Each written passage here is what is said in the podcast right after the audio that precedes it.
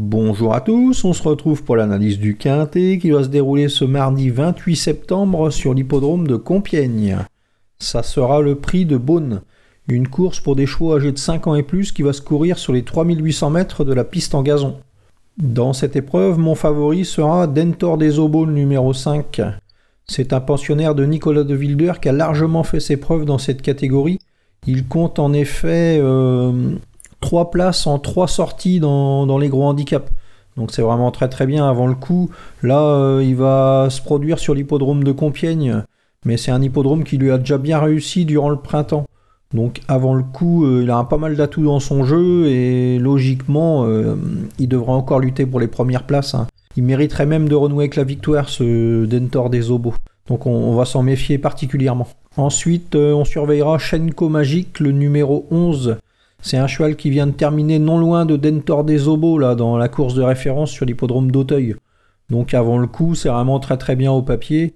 Lui non plus ne devrait pas être dérangé par le profil de Compiègne. Et avant le coup, c'est vraiment une belle possibilité. Et on va s'en méfier particulièrement de ce Shenko Magique. Ensuite, on va surveiller de près le 12 Galileo de Viette. C'est un cheval qui avait battu Dentor des Obaunes au printemps là, sur l'hippodrome de Compiègne. Donc avant le coup, il a l'aptitude au parcours. Il a la pointure d'une épreuve comme ça.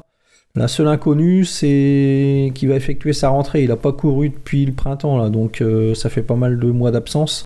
Mais son entraîneur dit qu'il a pas mal travaillé, donc il devrait se présenter dans une bonne condition physique. Et c'est un cheval qui a déjà bien couru sur la fraîcheur, donc...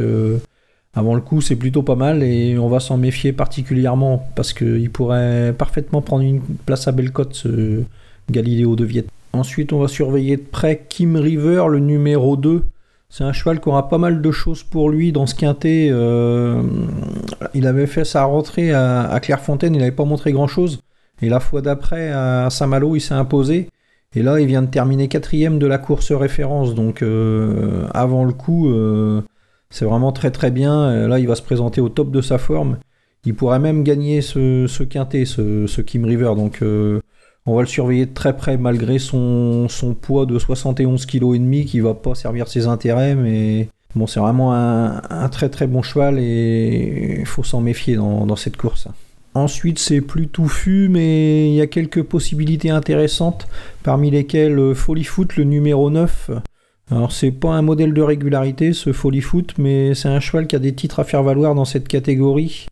Là il va retrouver les haies après plusieurs courses en plat, il devrait se présenter en bonne condition physique et s'il fournit sa vraie valeur, il devrait lutter pour les premières places, hein.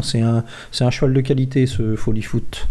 Ensuite on va se méfier de Riskister, c'est une jument qui avait battu Grand Air à Clairefontaine.